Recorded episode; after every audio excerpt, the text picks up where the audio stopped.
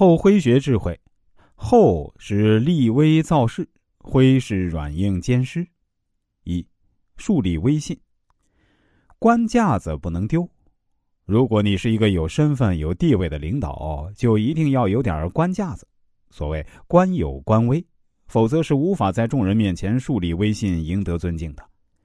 也有些部门主管认为，做领导越平易近人，越和员工打成一片，越能赢得员工的爱戴。当然，这个也是无可厚非的。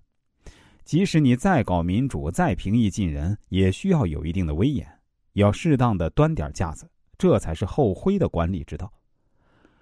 当众跟员工称兄道弟，只能降低你的威信，使人觉得你与他的关系已不再是上下级关系，而是哥们儿了。于是，其他员工也开始对你的命令不当一回事儿。隐私对于每个人来说都是必要的。让你的员工过多的了解你的隐私，对你来说只能是一种潜在的危险。你敢肯定他哪天不会把你的秘密公之于众吗？你能确定他不会利用你的弱点来打倒你吗？这实在是太可怕了。你可以是员工事业上的伙伴、工作上的朋友，但你千万不要与他成为哥们儿。做领导端架子、抬身价的方式有很多。首先，管理者要以信树威。《孙子兵法》中写道。将者，智信仁勇严也。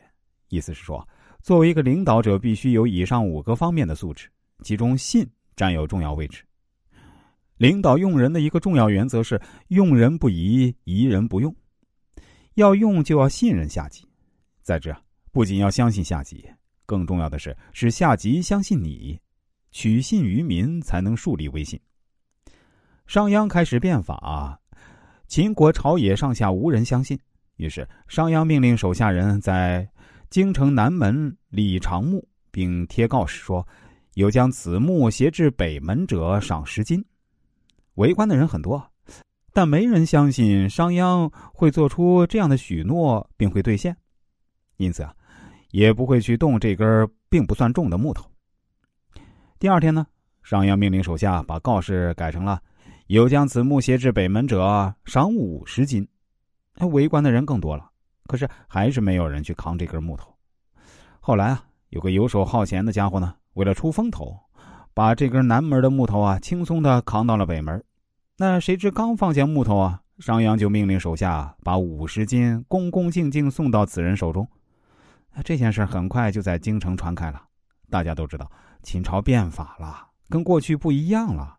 朝廷说话算话了，从此以后，秦朝是令必行，禁必止，国家治理的井井有条。